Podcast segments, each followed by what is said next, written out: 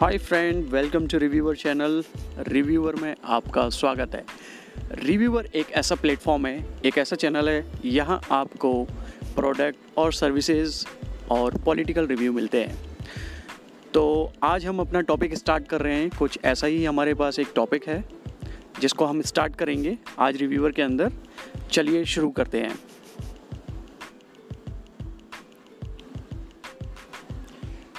Reviewer एक ऐसा platform है, यहाँ पर आपको कई सारी चीज़ों के रिव्यू आपको सुनने को मिलेंगे। आप प्रोडक्ट के रिव्यू भी सुन सकते हैं, आप सर्विसेज़ के रिव्यू भी सुन सकते हैं, और आज जो हम आपके लिए रिव्यू लेके आए हैं, वो एक पॉलिटिकल रिव्यू है। पॉलिटिकल रिव्यू में हम बात करेंगे चाइना और इंडिया की। चाइना और इंडिया की कुछ दिनों से बॉर्डर पर सख्तियाँ बढ़ गई हैं। दोनों देश आमने सामने खड़े हुए हैं। भारत चीन के साथ व्यापारिक मोर्चे पर भी आर पार की लड़ाई के मूड में है तो आज हम इसी व्यापारिक मूड को समझेंगे। सरकार ने इस बात को साफ़ कर दिया है कि चीन के साथ व्यापारिक रिश्तों में भारत बराबरी का दर्जा चाहता है, और अब भारत गैर बराबरी वाली किसी की भी बात को बर्दाश्त नहीं करेगा। वाणिज्य व उद्योग मंत्री पीयूष गोयल ने सरकार की इस मंशा को साफ़ करते हुए बताया है कि भारत के उन्हीं क्षेत्रों में चीनी कंपनियों को काम करने का मौका दिया जाएगा, जिन क्षेत्रों में चीन अपने यहाँ भारतीय कंपनियों को मौका देगा। जिन क्षेत्रों में चीन अपने यहाँ भारतीय कंपनियों को मौका नहीं देगा, भारत के भी उन क्षेत्रों में चीनी कंपनियों के लिए बैन कर दिया जाएगा।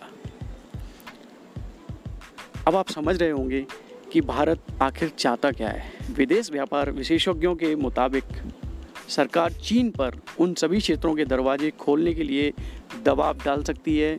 जिन क्षेत्रों में अब तक भारतीय कंपनियों को चीन कोई मौका नहीं देता था, इनमें सबसे प्रमुख आईटी क्षेत्र है, जहाँ भारतीय कंपनियों को सप्लाई या सर्विस देने का कोई मौका नहीं दिया जाता। आईटी क्षेत्र में आपने देखा होगा कि चीन किस तरीके से भारतीय कंपनियों को रोकता है। चीन की सरकारी विभाग आपने चीन के सरकारी विभागों में देखा होगा कि वहाँ पर कोई भी भारतीय कंपनियों को कारोबार करने का मौका नहीं मिलता। फार्मा निर्यात के लिए भी चीन के दरवाजे अब तक भारत के लिए नहीं खुले हैं। व्यापारिक बराबरी के लिए सरकार चीन पर व्यापारिक घाटे को भी कम करने के मूड में है और दबाव डाल सकती है।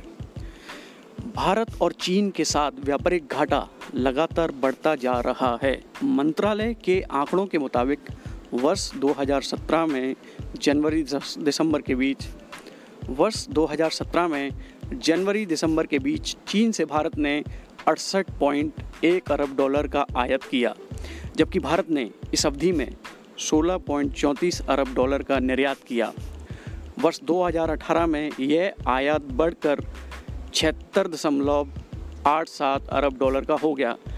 भारत ने इस दौरान 18 अरब डॉलर का निर्यात किया। वर्ष 2019 में जनवरी से नवंबर के दौरान चीन से भारत ने अड़सठ अरब डॉलर का आयात किया, जबकि भारत ने चीन को इस दौरान 16.32 अरब डॉलर का निर्यात किया।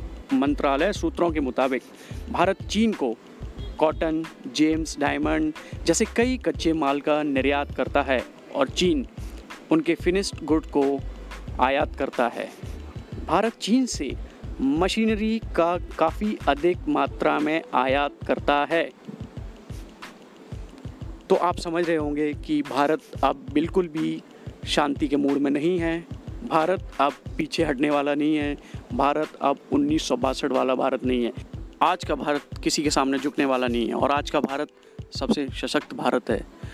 आज हमने रिव्यूअर पे आपको चाइना और इंडिया के बीच में व्यापारिक मुद्दों के ऊपर बात की। आज हमने उनके ऊपर रिव्यू किया। कल हम फिर आपके सामने कुछ नया लेके आएँगे। धन्यवाद।